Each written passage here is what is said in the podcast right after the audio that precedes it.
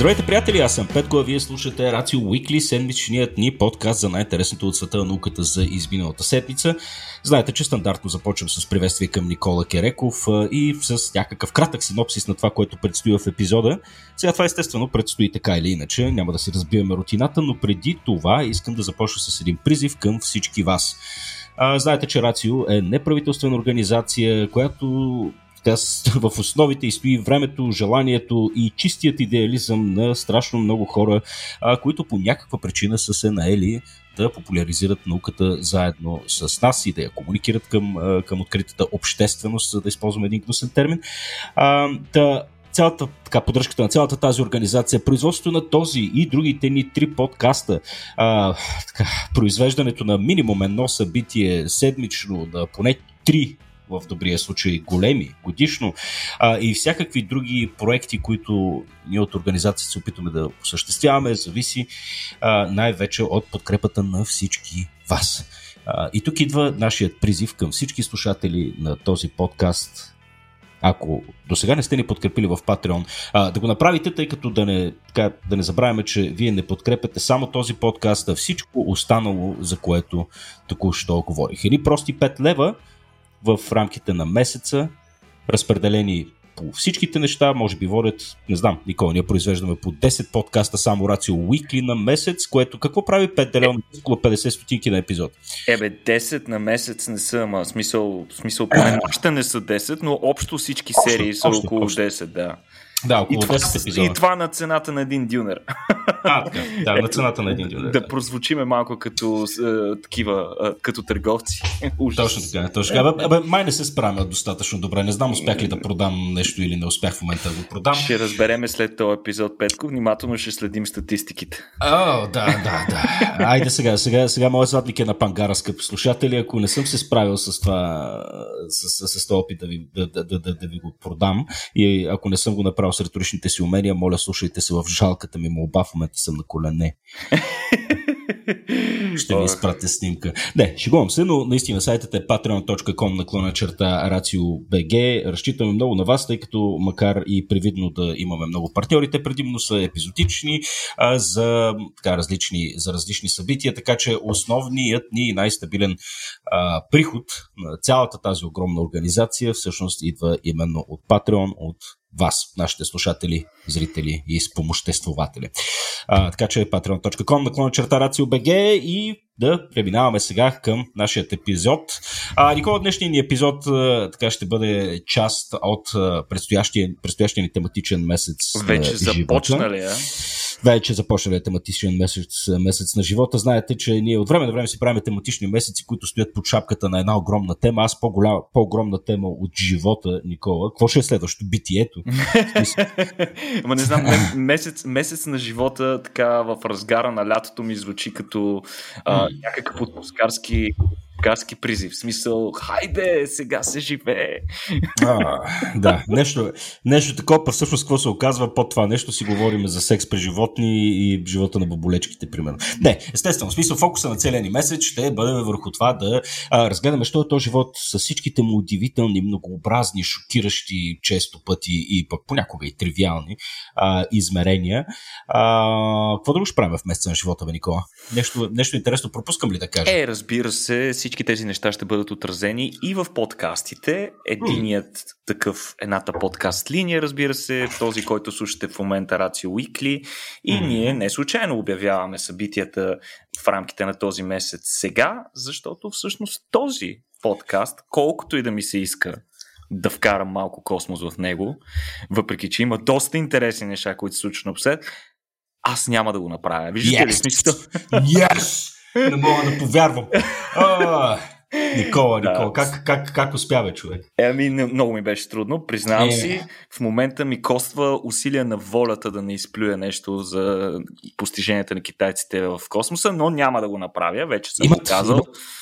Имат нов модул, нали така? Ама това ще говорим май следващия път. Друг път. Айде да не спорваме. Добре, айде, искаш ли да почваме тогава с темата ни за живота, като в началото се спрем на един от основните му атрибути ли е това, или характеристики на живота? Всички знаеме по думите на Джеф Голблум от великият филм от 93-та година Jurassic Park, живота винаги намира начин. Дали пък ще си мислим за Джеф Голблум или просто ще видим едно цветенце, което по някакво чудо е успяло да намери път и влага в бетона и да покаже главичка и да оцелее, пък и да живее, пък и да носи красота на света. Къде отивам с това, Никола? Живота е адски устойчив. Живота винаги намира начин и някак си той до такава степен е вплетен в всичко около нас, че понякога даже не го и забелязваме. Докато си говорим за устойчивост, Никола, оказва се, че можем да заровим едно семенце и след 3000 години отново да го възкресим. И тук говорим за форми. Един от по-нелюбимите ми плодове, Никола. Не обичаш форми? Петко. Не. Къде са заровени твоите корени, не знам. Но както и да е, да започнем с факта наистина, че както ти самият отбеляза, основната характеристика на живота е, че той винаги намира начин да оцелее. Това е в самата същност на живота, неговата борба за оцеляване, безкрайната и безпирна борба срещу ентропията.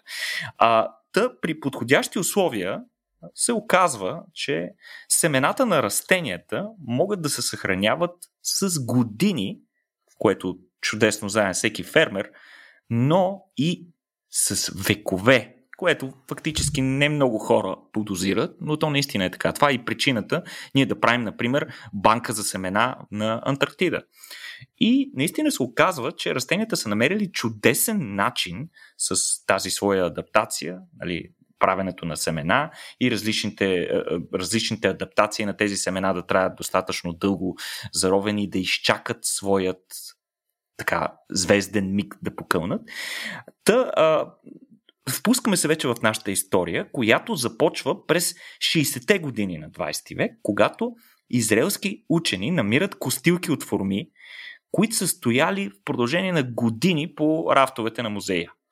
И всъщност интересното е, че тези костилки на форми са открити в пещерата, в която са намерени свитъците от Мъртво море, които съдържат алтернативни евангелията и така поставят под заплаха конвенционалното християнство, такова каквото го познаваме. Но оставаме на страна историческият момент. Интересното е, че освен хора, които се вълнуват от съдържанието на свитъците, разбира се, има и доста историци, археолози, очевидно има и палеоботаници сред тях. През 2008 година хората, които са открили тези костилки, ги засяват и успяват успешно да получат фиданки, които фактически след датирането на костилките се оказва, че са на над 2000 години. Преди 2000 години е имало финикиева палма, която е дала форми, които са озрели, след което са паднали на земята или пък са били изядени от човек. И в крайна сметка костилката им ги възражда 2000 години по-късно, което е наистина изумително, ако се замислим за това.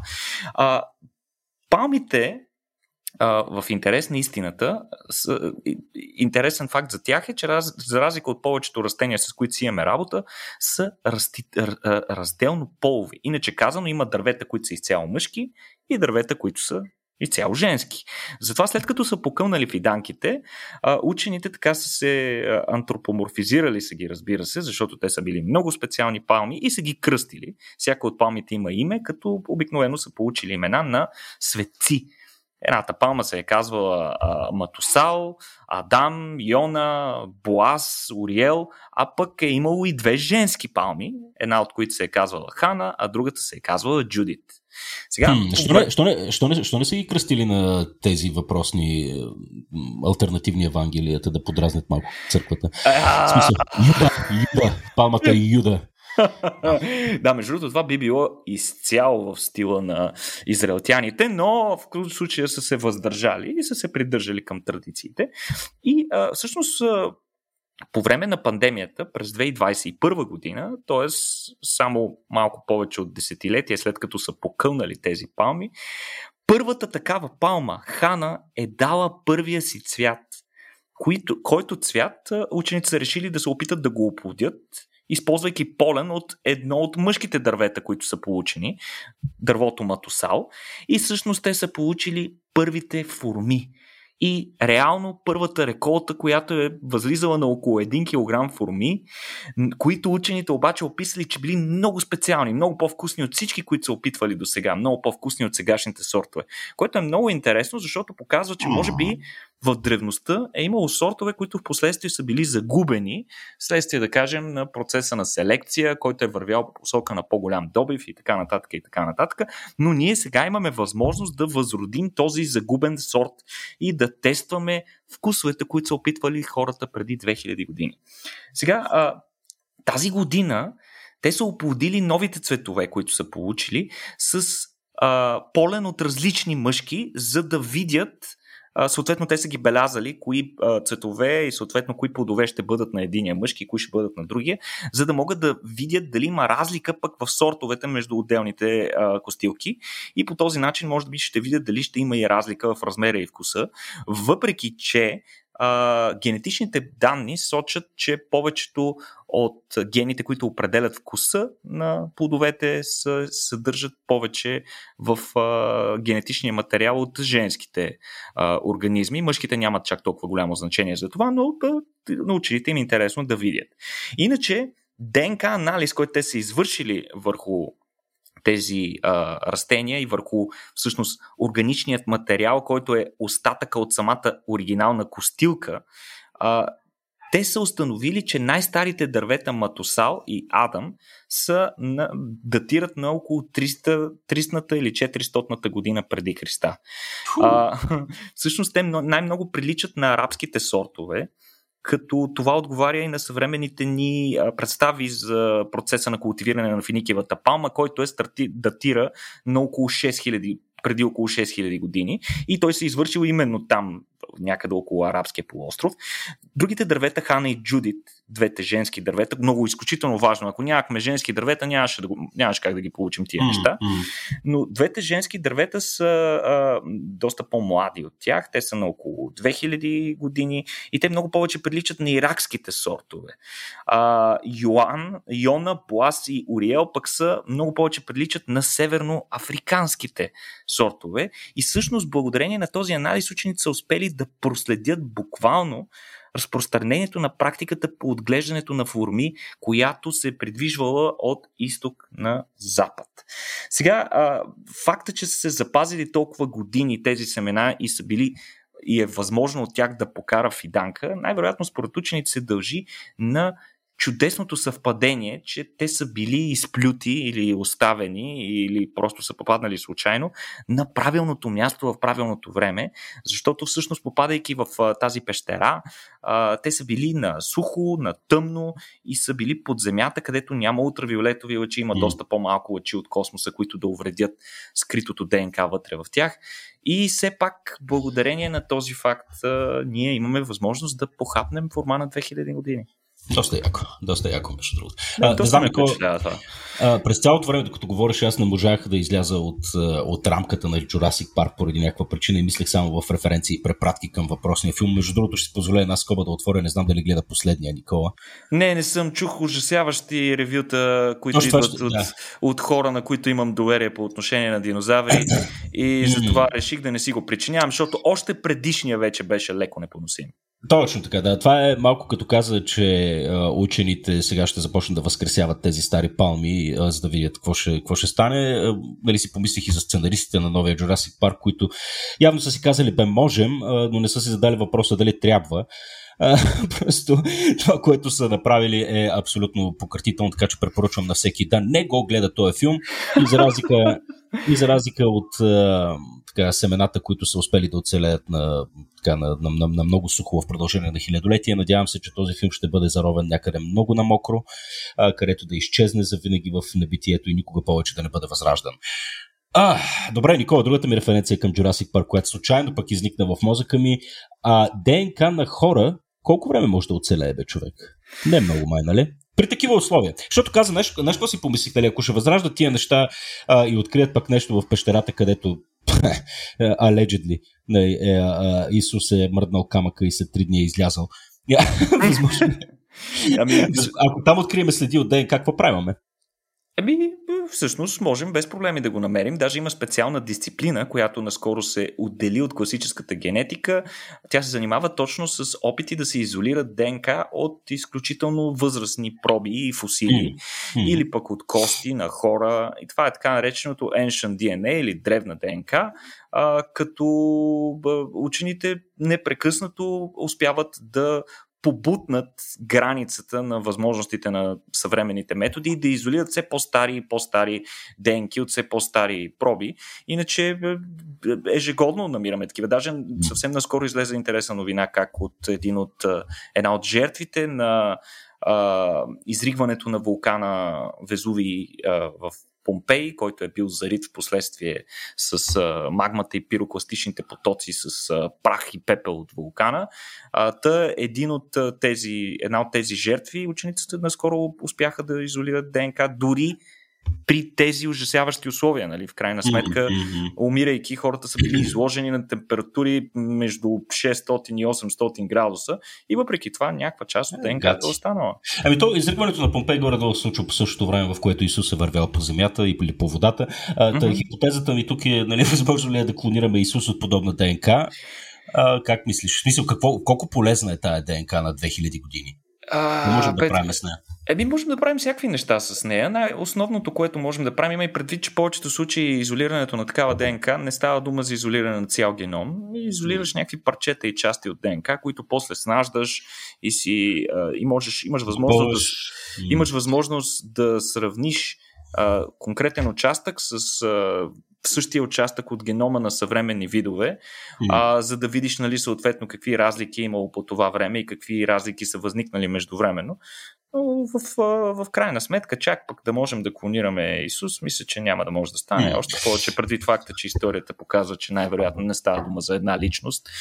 Но няма да... нека да оставим все пак да плуваме в лоното на темата ни, да не се концентрираме отново върху гадните хора, ами да се върнем върху живота. Добре, връщаме се върху живота. Добре, е смисъл. Аз все пак ще движа малко по периферията на теологията, Никола, защото мисля, че не мога да си спомня в коя книга го срещнах това нещо, но обсъждайки хипотезата дали Бог, бидейки омнипотентен, омниприсъстващ и така нататък, дали всъщност е милостив, така да се каже, като за няколко примера бяха дадени. Предимно при поведението на животни, неща, за които ние сме си говорили, между другото, в темата ни за секс при животните, пък и в за други неща, като типа уси, които раждат яйца в очни ябълки и прочие ужасяващи създания. Следващата новина е свързана именно с нещо такова. Директното доказателство, че ако Бог е някъде там горе, то е едно хлапе със странно чувство за хумор. Никола, бактерия с размерите на една стандартна вежда. Какво е това, бе, Никола? Всъщност това е една от най-революционните новини, които се случиха последните няколко месеца и може би последните години в сферата на микробиологията, и това е наистина откриването на супер гигантска бактерия. Такава, която ние нямаме нужда от микроскоп, тъй като ние обикновено сме свикнали, че бактериите са не просто малки. Те са микроскопични и съответно са абсолютно невидими за нас. Ние не можем да ги видим. До голяма степен нормалните хора, преди да имат достъп до микроскоп, се налага да вярват сляпо на учените, че такива същества има, защото те в повечето случаи никога не са ги виждали сами. Но ето, че имате шанс да видите такава бактерия, защото бе открита наскоро учените, докато са изследвали други неща. Човек, 2 см открита, не знам, някой се е спънал в нея. Това е огромно. Всъщност действието се развива на доста готино място. Всъщност в Гваделупе на Карибите. И всъщност учените, докато са били там, те не са били на почивка, разбира се. Те са изследвали биоразнообразието на съответните острови там и под долната повърхност на гниещи листа на мангрови дървета, те са се натъкнали на нещо изключително неочаквано, и това са всъщност тънки нишки, както каза ти, с дължина 2 или малко над 2 см, които в продължение на мисля, че на 2 години са отказвали да публикуват резултатите си, защото просто не са вярвали на тях. Оказало се, че тези нишки всъщност са бактерии, индивидуални бактерии, които са хиляди пъти по-големи от нормална бактерия. За да добиете представа, най-традиционната, така прототипната бактерия, обитател на нашия чревен тракт, Ешерихия коли, е с дължина 1-2 микрометра. Така че тук в случая става дума за бактерия, която е между 5 и 10 хиляди пъти по-голяма, отколкото Ешерихия коли. Тя е дълга колкото фастък, но на форма си я представете по-скоро като вежда или като мигла. Идентифицирали се я 5 години след като е била изолирана. Както ви казах, на учените никак не им се е вярвало, че това нещо се случва. И всъщност тази бактерия е и доста странна, тъй като тя, цялото и ДНК се съхранява в една своеобразна мембранна турбичка, което е много необичайно за бактерии, тъй като за разлика от еукариотните клетки, каквито са клетките в нашите организми, клетките на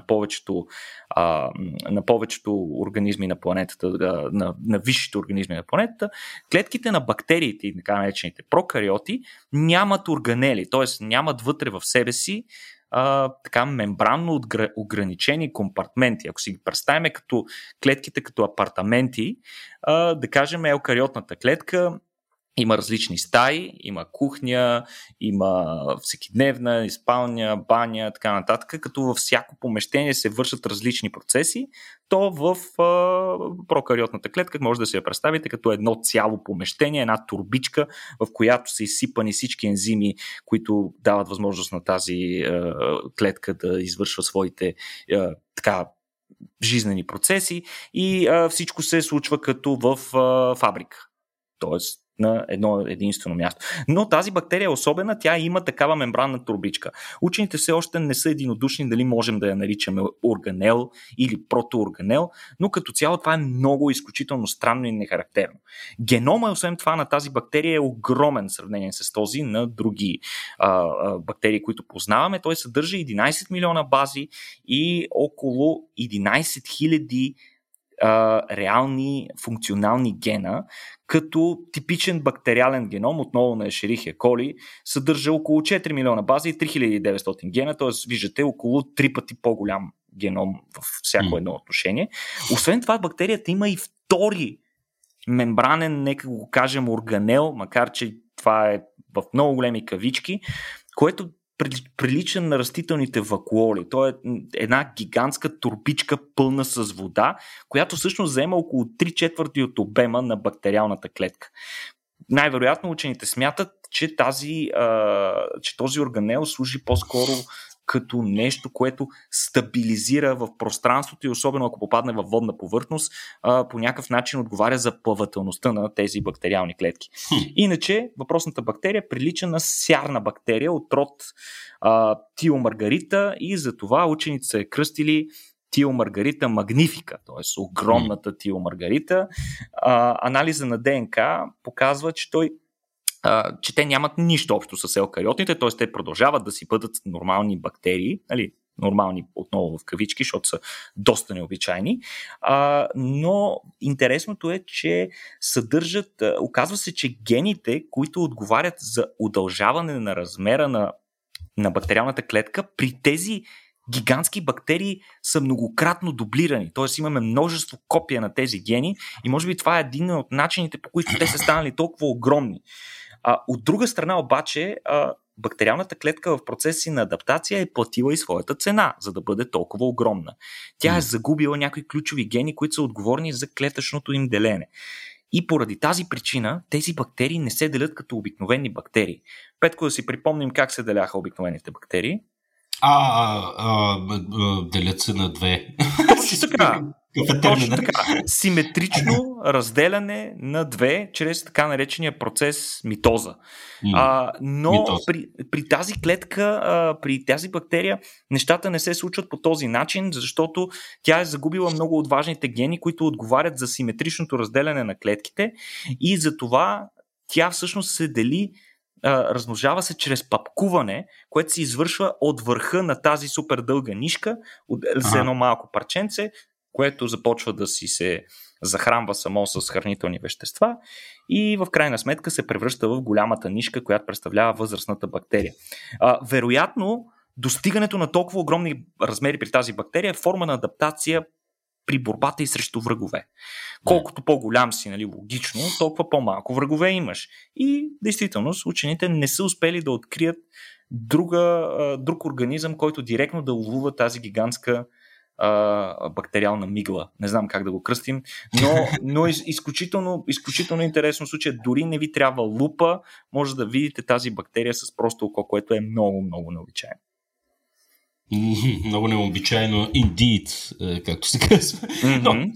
Но, все пак в природата сме свикнали с крайно необичайни неща и следващата ни новина е показателна за това. Никола, този въпросният бръмбър, за който след малко ще си говорим, той всъщност произвежда тефлон или произвежда нещо... Вау! Кихнах току-що. Или произвежда нещо, което наподобява тефлон. Това не можах да разбера, защото ако е първото, мисля да си фана първата ракета и да пусна тази първата. Не, всъщност произвежда вещество с качества подобни на тефлона. Това е наистина голямо откритие. Тефлона, само да уточним, това първо, че е интересен факт, е един от бай-продуктите на космическата епоха, доколкото си спомням, нали така, Никола? Тефлона е измислен специално от НАСА, там и баба. С каква цел беше измислен тефлона? Какво прави тефлона? Идеята на тефлона е да се получават такива плоски, незалепващи повърхности за нуждите на различни машини, в последствие и в кулинарията навлиза, като съществена част от покритията на съвременните тигани, тенджери и така нататък. Иначе той по същество е синтетичен полимер, той се нарича политетрафлороетилен, както може би чуваш, щом има флоро, значи очевидно има и флор в състава си. Основно съдържа въглерод и флор, като освен за тигани се използват и за покритие на медицински устройства. Освен това фермери го пръскат заедно с пестицидите. Така, производните на тефлона намират доста различни приложения. Един от големите проблеми на тефлона обаче е факта, че той е ужасяващо вреден, когато трябва да го унищожаваме. Иначе казано, когато, да кажем, тигани с тефлоново покритие попаднат на сметища, той постепенно се разгражда и отделя в околната среда и поради съдържанието си на флор, отделят се производни на флора, които никак не са добри за околната среда и живота. Но пък се оказва, че освен синтетичното съединение тефлон, явно, че природата го измислила преди нас, както винаги, и има вещество, което е по-хлъзгаво и с по-добри качества от съвременния тефлон, и това вещество всъщност се използва за лубрикиране на коленете на един бръмбър. Сега, какво всъщност е това откритие?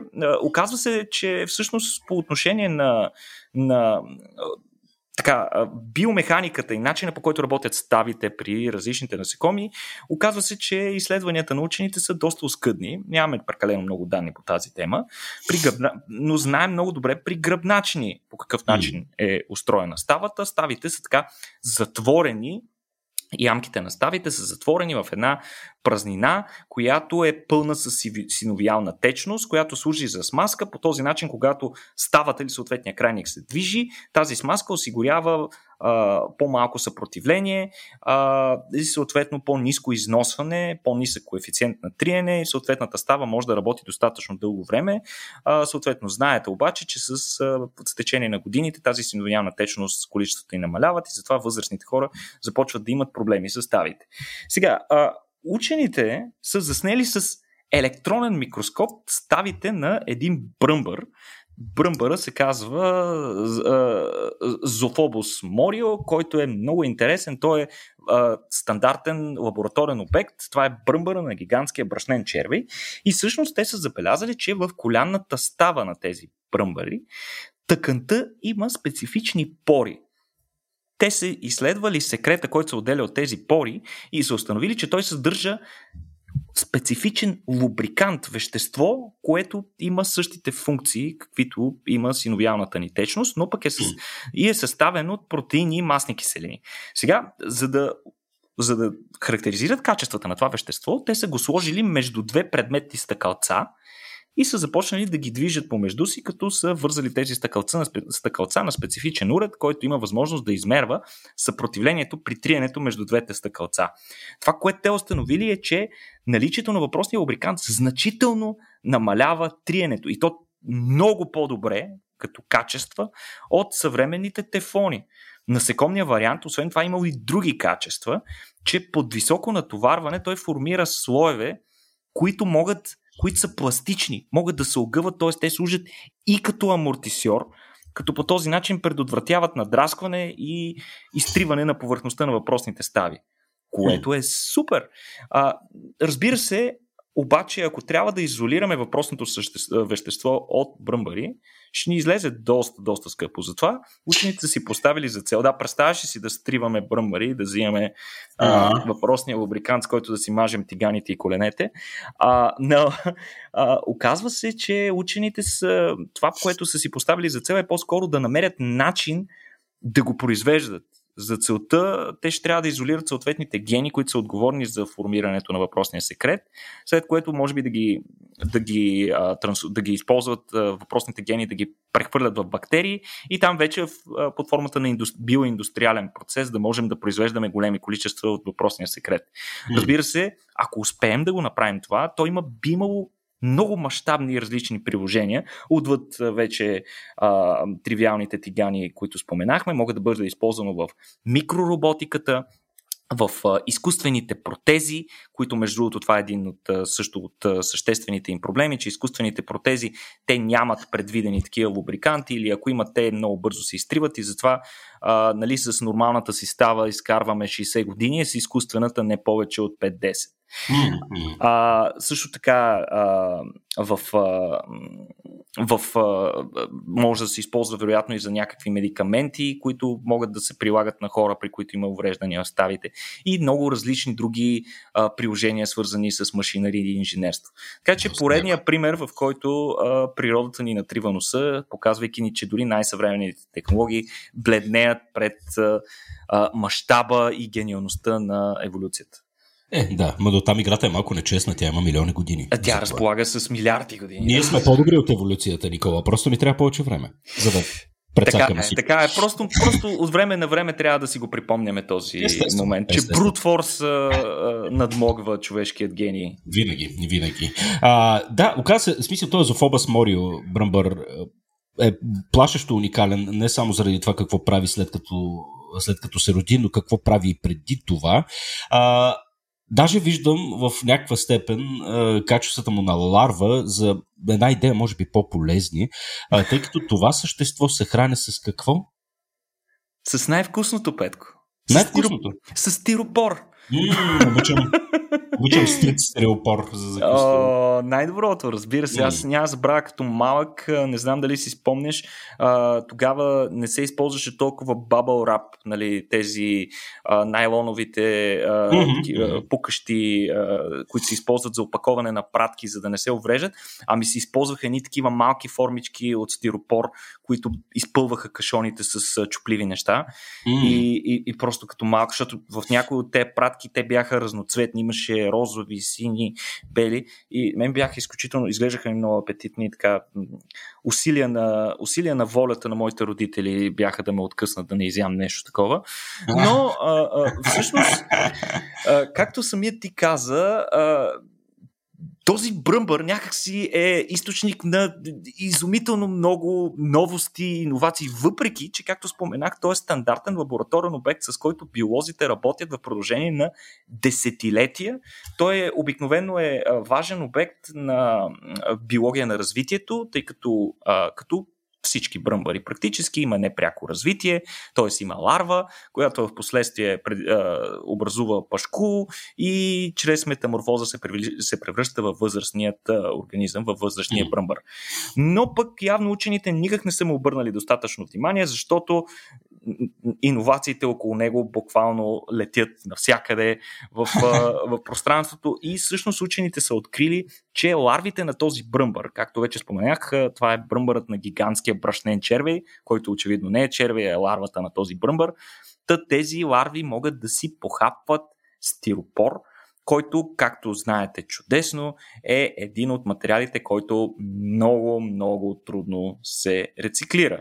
Един от най-трудно рециклируемите, който поради тази причина попада в крайна сметка в сметищата. Не може да бъде напълно рециклиран. Той е полимер на полистирена и поради тази причина полистирена не е от най-добрите пластмаси по отношение на рециклируемостта си. В крайна сметка от сметищата той бива отмит от реки и потоци, попада в водоемите и в крайна сметка в океана, където се разгражда на микропластмаси и навлиза в хранителните вериги, което ние определено не искаме. Сега, ларвите на въпросният бръмбър достигат до 5 см дължина и така са едни дебелички, много интересни такива сегментиранки и черви. Предполагам, че всички са ги виждали. Те изглеждат като черви, като черви, имат едни такива като финни кръченца.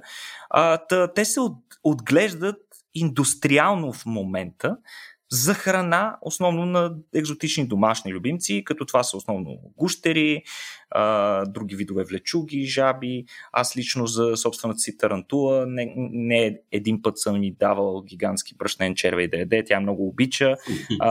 Там ловката е, че не трябва да й даваш прекалено много, защото не са много добре за тях. Освен това, хора също се хранят с тези гигантски брашнени червеи в Тайланд и Мексико ги гледат за храна. Но какво са решили да направят учените? Те са предположили, забелязали са, че въпросните ларви от време на време прегризват стиропор в място, където биват гледани. И затова са решили и какво ще стане, ако ги храним само с стиропор. И съответно те са взели две контролни групи. Едната е хранена само с стиропор, а другите не са хранени изобщо. И това, което те са установили, че групата, която се храни само с стиропор, е надала тегло, което означава, че съответните бръмбари могат да добиват енергия от стиропора. Те не го просто поглъщат като инертно тяло, което минават през храносмилателната им система, успяват и да го разградят и да използват елементите, на които той е разграден, за да градат собственици тъкани. Те го разграждат благодарение на ензими в храносмилателния си тракт, които вероятно не са част от ензимите в състава на генома на този бръмбър, са по-скоро от състава на неговият микробиом и някои от микроорганизмите в червата им всъщност може да произвеждат ензими, които да разграждат стиропора. Сега, ларвите, отгледани само на стиропор, в крайна сметка успяват да си завършат развитието и да се превърнат във възрастен бръмбър, но при анализ на жизненото им състояние се установява, че те имат понижено бактериално биоразнообразие в червата си, което, разбира се, не е голяма изненада, тъй като храниш нещо само еднородното хранене, само с един субстрат, в крайна сметка води до селекция само на бактериите в червата ти, които се хранят с този субстрат. Това е и причината.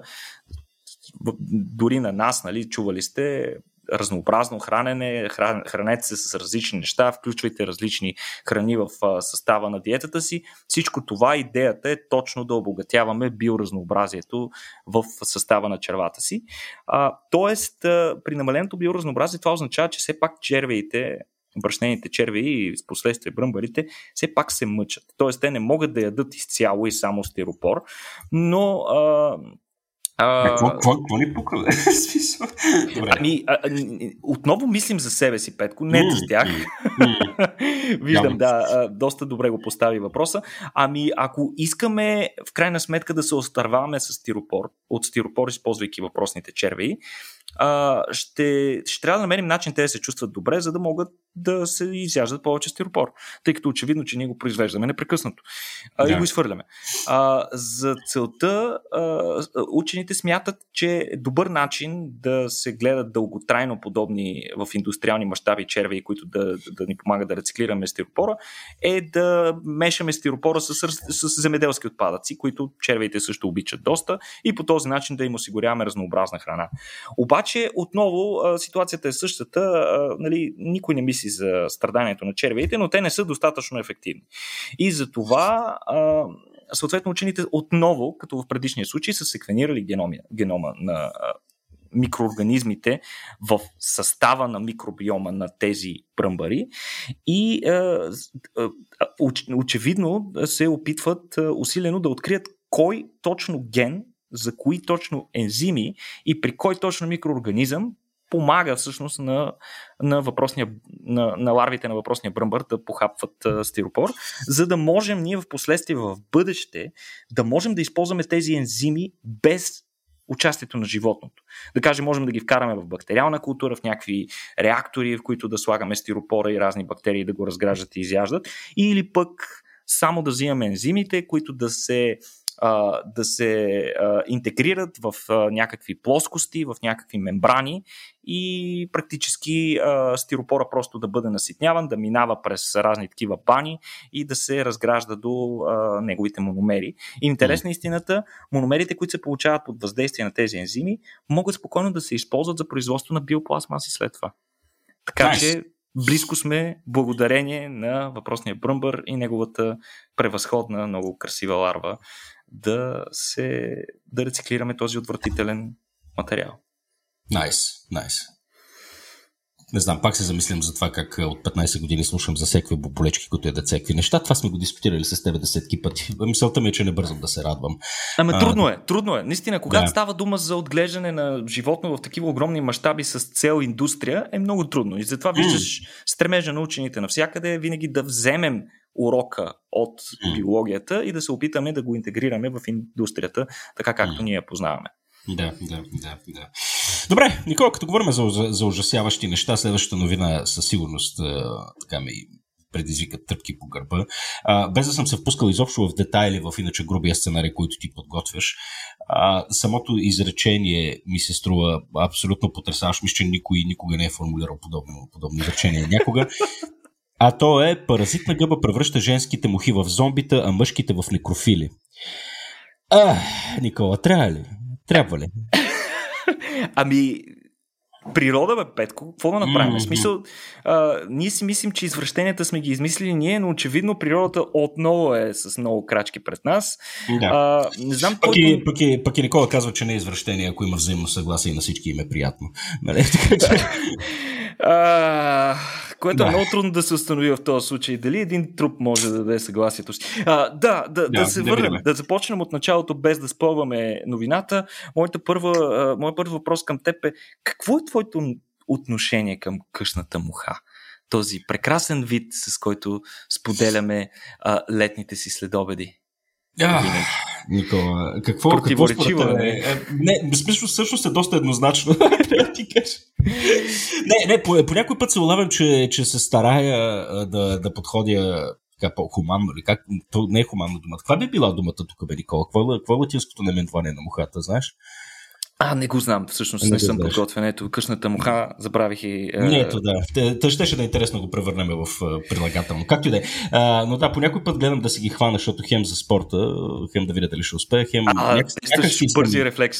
Абсолютно, да. Провалям се в 95% от случаите, но да, понякога ги щадя живота им, но най-после в последствие се усещам, че не отпроява на някаква хуманност, отново може би неправилно да се изразя, а по-скоро това, че не искам си изцапам стената или килима.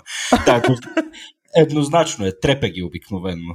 Да, никак не ги обичаме. Аз също съм традиционно водя война с мухите от дома, защото те имат ужасяващия навик да кацат по лицето ми, докато спя и направо се побърквам, защото веднага се събуждам.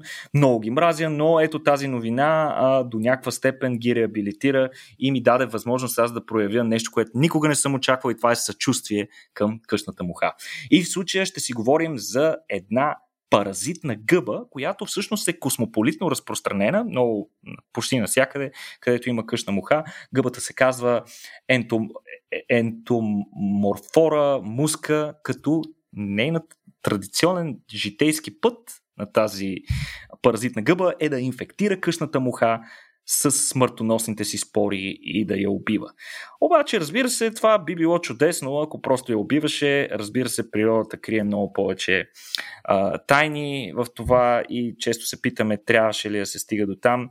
Та сега учените са установили, че всъщност гъбата, като част от нейният механизъм за разпространение, има възможност да гъбичка, нали, нека го кажем, паразитна гъба, тя има възможност да буквално да омагьосва мъжките мухи, така да ги омайва, като в този процес тя потиква мъжките мухи да прибегнат към един от смъртните грехове. Не знам дали е описан в някоя религия, но това е некрофилията.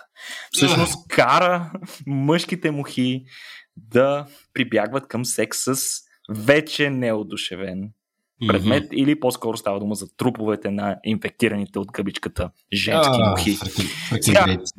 Как се случва цялото нещо, Петко? Искам, докато ти го казвам, да се опитваш да си го представяш. Значи,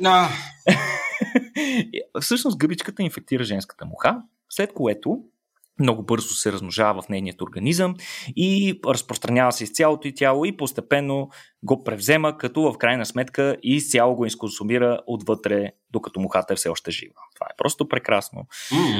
Но в този процес гъбата не спира до тук, ами всъщност, докато се размножава, тя отделя вещества, с помощта на които буквално превръща женската муха в зомби. Тя влияе на нейното поведение, като на около 6-тия ден от инфекцията гъбичката отделя вещества, които карат женската муха да кацне някъде на високо място, примерно на тревичка, на висока повърхност, на масата, например, за да може тя да е по-видима. Не да умре някъде, където никой няма да я види или мраките ще отнесат, ами някъде на високо място, където да е по-видима. И всъщност тя умира там. Каца и умира. Така свършва житейския път на женската муха, но съвсем не на нейното тяло. Защото гъбата започва да отделя вещества, които се наричат сасквитерпени, които играят ролята на феромони. Те са ароматни съединения, които привличат мъжките и ги стимулират да копулират с труповете на женските. И копулирайки с труповете на женските, мъжките мухи се заразяват също и умират по същия отвратително гаден начин. Сега това е очевидно е много хитра стратегия за манипулиране на жертвата, при която си гарантира гъбата по-добро разпространение и съответно по-добро оцеляване. Но, Петко, ужасното не спира до тук. Има още. В смисъл, възможно не да има още. Да, има още. Всъщност, учените са проследили поведението на заразените мухи и са установили, че по-старите трупове на женски всъщност са по-привлекателни за мъжките. Така, по-вмирисаните, да го кажем направо. Оказва се, че 73% от мъжките мухи директно копулирали с труповете на инфектирани женски, които са умрели 25 до 30, преди 25 или 30 часа, а само 15% с тези умрели тези по-пресни трупове на около 3 до 8 часа след смъртта. Това се дължи на факта, че количеството гъбни спори след смъртта на мухата се увеличава експоненциално с времето и в крайна сметка всяка от тези спори отделя въпросните феромони. Колкото повече спори имаш, толкова повече феромони и, както казах по-рано, толкова по-вмирисън, но и апетитен женски труп. Но всъщност, колкото е отвратително да ни звучи тази история, тя има реално приложение в света на нас хората, като всъщност феромоните, които използват тази паразитна гъбичка, ние можем да ги използваме в различни капани за мухи. Тук единственият недостатък, разбира се, е, че използвайки тези феромони, ние ще привличаме едва половината от мухите, т.е. само мъжките. Но дори и това би означавало, че ще имаме едно допълнително средство за борба с тях, като това ще бъде изключително полезно, да кажем, за различните хора, които се занимават в сферата на хранително-вкусовата промишленост, където при производството на храна мухите са едни от най-нежеланите организми, тъй като те не съвсем чисти организми, както знаете, чудесно кацат на различни мръсни повърхности, след което с помощта на крачетата си пренасят различни бактерии и съответно кацайки на следващия на някаква храна, те могат да ги пренесат и съответно да намалят да понижат трайността на тези храни. Така че ето, че дори най-отвратителните неща имат някакво приложение. Петко. Да, просто великолепно. Ами, добре. Абе, според мен това си, мухите си го заслужаваха, Петко. Да бе. Нали сме, все пак, малко е странно това, което каза последно, защото пък има мухи, които се ядат, нали, така, там стрилваме ги на прахчета, правим някакви неща, даже в България това нещо се случва. Така че, отвратителни или не, всичко подлежи на някакъв вид обработка и на консумация, явно вървим натам, че колкото и да е гадно нещо, ще ни се наложи май да го едем. Щурци, Никола. Аз съм си хапвал щурец. Ти хапвал ли си щурец някой? Суров е веднъж един от любопитство изядох. Суров? Да. Е, типа си пълна от качалка. Аз гледах. Аз в Камбоджа ядах и такива пърженки, като семчите си хрупнах един-два. Като чипс ли са? На какво ме вкус? Много ми е любопит. На нищо. В смисъл, то зависи от подправката, нали се сещаш. То единственото, което има там е консистенцията, просто хрупка. Нали, но няма някакъв... Абе, имаше май някакъв мирис странен. Не знам, но не е нещо особено. Но с очица върви. Нали, и с някаква пичка. Да, но... Защо си ял суров щурец, бе? Просто ми беше любопитно. Имаше вкус на тревата, която беше ял. Така че не беше нещо отвратително. Просто видях го и го изядах. Захапал си щуреца. Щурец хапал ли те? Ето, това е вече въпроса. Както щурците хрупкат и са ни приятни, всъщност има щурци, които могат да ни схрупкат. И всъщност... Да, Петко. Оказва се, че най-силната захапка, установявана сред насекомите, може би е на щурец. Всъщност учени от Германия са събрали и анализирали екземпляри от над 650 вида насекоми от 4 различни континента, като досега са тествали захапката на няколко десетки вида от тях.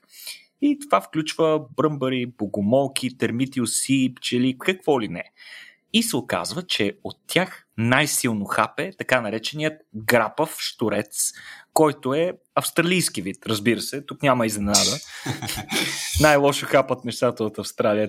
Това го знаят и малките деца. Но изненадващото в случая, Петко, е, че въпросната най-силна захапка всъщност не е на хищник. Въпросният щурец е абсолютен вегетарианец, но на него силната захапка му трябва, за да дълбае кората на дърветата, докато си прави гнездо.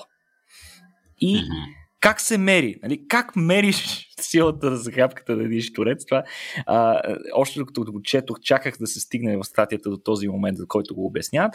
Ами всъщност, като използват пиезокристален сензор и всъщност карат животните да захапят въпросния пиезокристал и в последствие мерят електричеството, което се е генерирало. Т.е. сигнала, който се получава, силата на сигнала отговаря на силата, с която е деформиран кристала и корелира пряко с силата на захапката на въпросния щурец. Като, разбира се, за съжаление, немалко животни са отказали да захапят датчика. Трудно е, вероятно, да накараш насекомо да прави точно това, което искаш, когато искаш, но достатъчно все пак е било, за да си извадят съответните изводи учените, като колко е била силна захапката на въпросния щурец, ами тя е била 1200 пъти по-силна от захапката на най-слабата оса, която са тествали, като, разбира се, силата на захапката зависи пряко от размера на животното, теглото му, храната му, размножителното поведение и начина на живот. Това са установили учените, като са сравнили захапките между различните организми. Аз съм ти сложил една снимка. Искам специално да го погледнеш, защото на тази снимка този щурец изглежда наистина застрашително. Но ние не знаем със сигурност, че това е най-силно хапещото насекомо, защото има буквално милиони видове насекоми, които учените не са тествали. Така че тук виж, някое друго животно вземе титлата за най-силно хапещото насекомо. Фантастично. Не знам, щурците ме плашат не толкова като индивиди, колкото като маса, Никола. Да, когато станат много и те превъзхождат хиляди пъти число, леко притеснително е, да. Съгласен съм. Да. Иначе пък, ако се говорим за индивидуални насекоми, може би най-гнусното и ужасяващо нещо за мен са стоножките, особено и тия огромните. Сега това как се нарича? Аз не знам, ти сега ще говориш за една стоножка, но спомниш ли ги тия, дето достигат примерно 50 см или нещо такова в джунглите и тия същества? То това стоножка ли се води всъщност? Стоножка си, разбира се. Стоножка, да. Ей такова нещо, Никола, ако видя, не знам точно какво. Те са наистина са доста застрашителни тези животни. Между другото са и много силни стоножките, но то зависи. Тук, че става дума за хищна стоножка, каквито видове между другото има и у нас, но може би най-големите са около екватора. Наистина, както казваш, ти може да достигнат няколко десетки сантиметра, не знам, 50 сигурност няма, но примерно 25-30 сантиметра могат да достигнат. Мен между другото такава веднъж ме ухапа без да ме отрови. Верно ли бе? Много интересно, да. Буквално само ми проби ми панталона и ме бодна по кръка, след което аз подскочих, може би не е имало време, но това се случи в една лятна вечер пред огъня и според мене, докато съм си седял на стола, просто стоножката искала да каже: я мръдни малко, че на мен тук ми е по-удобно. Наистина, изгоним е много ефективно. Но сякаш има хора още повече причини да не съм горски човек. Но стоножките като цяло, като типове организми са много интересни и всъщност, говорейки си за рекорди още от предишната новина с най-силно хапещото насекомо, сега пък ще си говорим за безгръбначното с най-много крака. Нали, тук има различни вицове за стоножки, които стоножката всеки път закъснявала за купони и така нататък. И защо закъснявала? Защото на изтривалката пред на вратата пише: изтрие си краката, и тя докато ги изтрие всичките, нали, сеща се. Но в случая става дума за така наречената бледа стоножка. И иначе казано Еумилипес персефона. Та въпросната стоножка е установено, че има 1300 крака по дължината на цялото си тяло, което е дълго едва 9,5 см. Тя живее под земята, на около 60 метра под земята, така подземен вид е. Живее открита е в район, в който има много мини, в Австралия, отново Австралия, разбира се, като предишният рекорд се е държал от калифорнийски вид, една калифорнийска стоножка, която е имала 750 крака. Но много интересно е, че на латински стоножките се наричат милипед или директен превод, това означава хилядокрак. Т.е. не са на латински не са стоножки, ами са хилядоножки. И всъщност това е реално първият вид, установяван до сега от науката, с повече от 1000 крака. И всъщност латинското му име не случайно е Еомилипец, защото всъщност това означава истинска хилядоножка. Видът, както казахме, е подземен, съответно няма очи, почти безцветна животинката, като най-вероятно тя се храни с гъби, които пасе, обикаляйки и ровейки под земята. Възрастната женска, която учените са уловили, е имала точно 1306 крака, Петко. Представи си как, докато лази по тебе, всеки от тези 1306 крака взаимодейства с така рецепторите ти за допир. Не знам, успяваш ли да си го представиш? Но мъжките в интерес на истината са имали по-малко крачета, те са имали под 1000 крака. Иначе стоножките са едни от най-старите организми, с които споделяме планетата си, като те са възникнали още преди 400 милиона години, даже може би малко над 400 милиона години, и са били едни от първите обитатели на сушата, като в момента има над 13 000 известни вида стоножки, така че, Петко, имаш още една причина да се притесняваш. Ами, добре, Никола, аз много, много се радвам, между другото, че стоножките не са едно от тези същества, които ние сме се опитвали по някакъв начин да използваме за, може би, така инстинктивното ни колективно действие, а именно войната. Знаем, че много учени през различни епохи са експериментирали с така употребата на различни животни, от слоновете на Ханибал до другата военна революция с опитомяването на коня, през ексцентрични неща от типа на използване на делфини, камикадзета. За тебе сме си говорили за използването на прилепи, които носят експлозиви, които видиш ли да се крият по тъмните места из японските градове, и когато лампите светнат, те всички да се изривят и прочее, и прочее, и прочее. Изключително интересни употреби на животински видове. Сега, гледайки следващата новина, си представих нещо, което вместо да е ужасяващо, всъщност неизбежно изглежда абсолютно смешно и абсурдно. Именно си представих хамстери, армия от побеснели хамстери убийци. И причината си го представя това е, защото следващата новина, Никола, е свързана именно с това. По някаква причина, Никола, ние сме създали хамстери убийци. Какво е това? Едва ли това е обаче нещо, което са искали учените от университета в Джорджия. То е случайно, така ли? Случайно. Ами, случайно откритие, нали?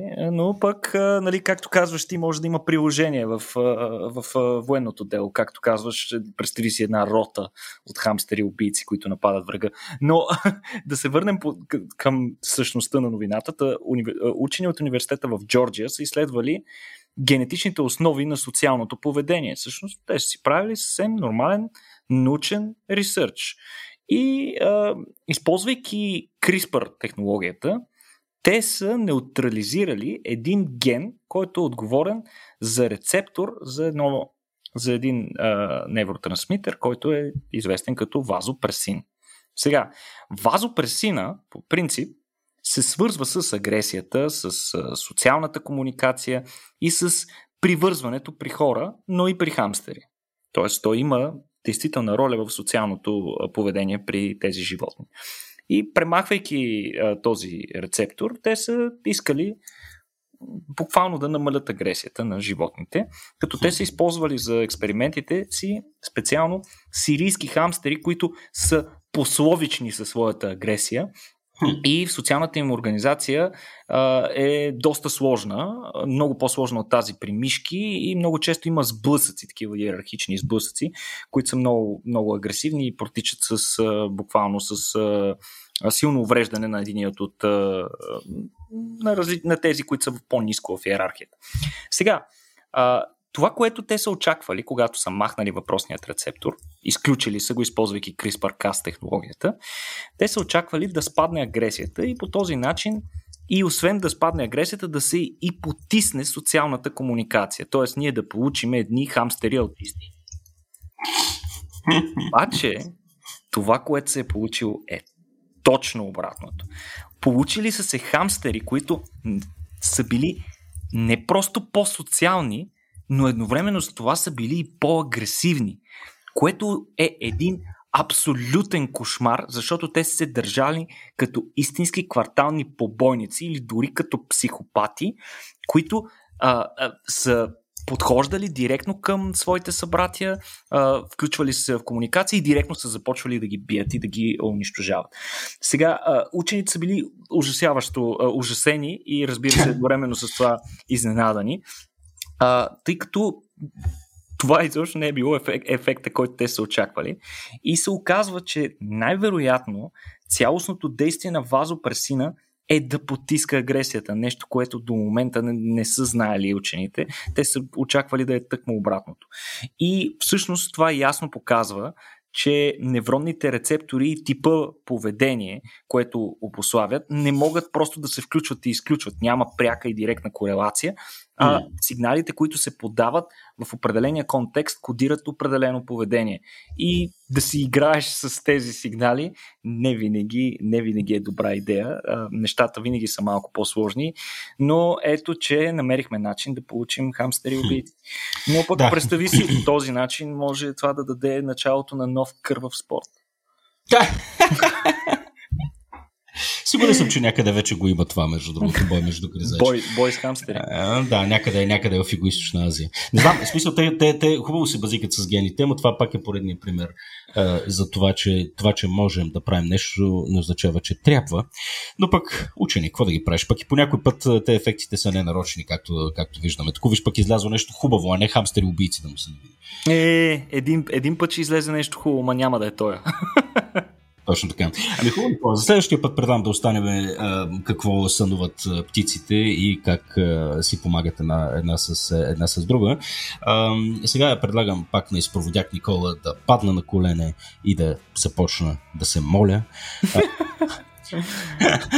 Скъпи слушатели, всички, които изслушаха до край този епизод, вие вероятно до края на седмицата ще сте, не знам, малко повече от 1000, със сигурност няколко стотин човека, които ще чуят този епизод. Патреоните ни към момента са, колко бе, Никола? Около 50 човека, вероятно.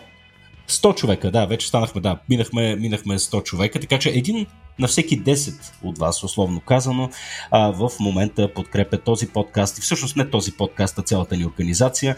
Така че това, което прави в момента е един своеобразен call to action. Ако всъщност станат поне двама от вас, това значително ще промени формулата и ще направи нашият модел далеч по-устойчив и ние ще продължаваме да правим това, което правим и да се надяваме даже, че успеем да го правим и по-добре.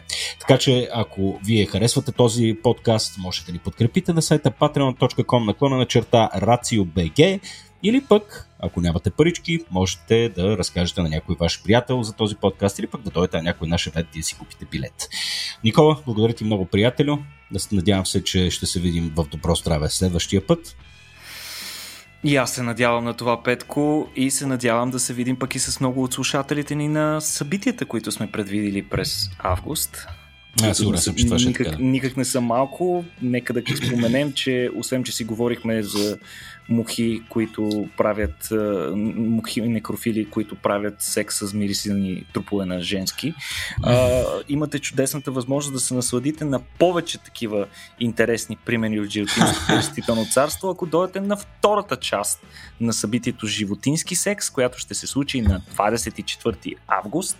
Този път без мое участие, но със сигурност ще бъде също толкова мегазвездно. Така че заповядайте, имаме и още интересни събития от месеца на живота, може да ги разгледате на нашия сайт и очакваме ви следващия път. Точно така, браво, Никола.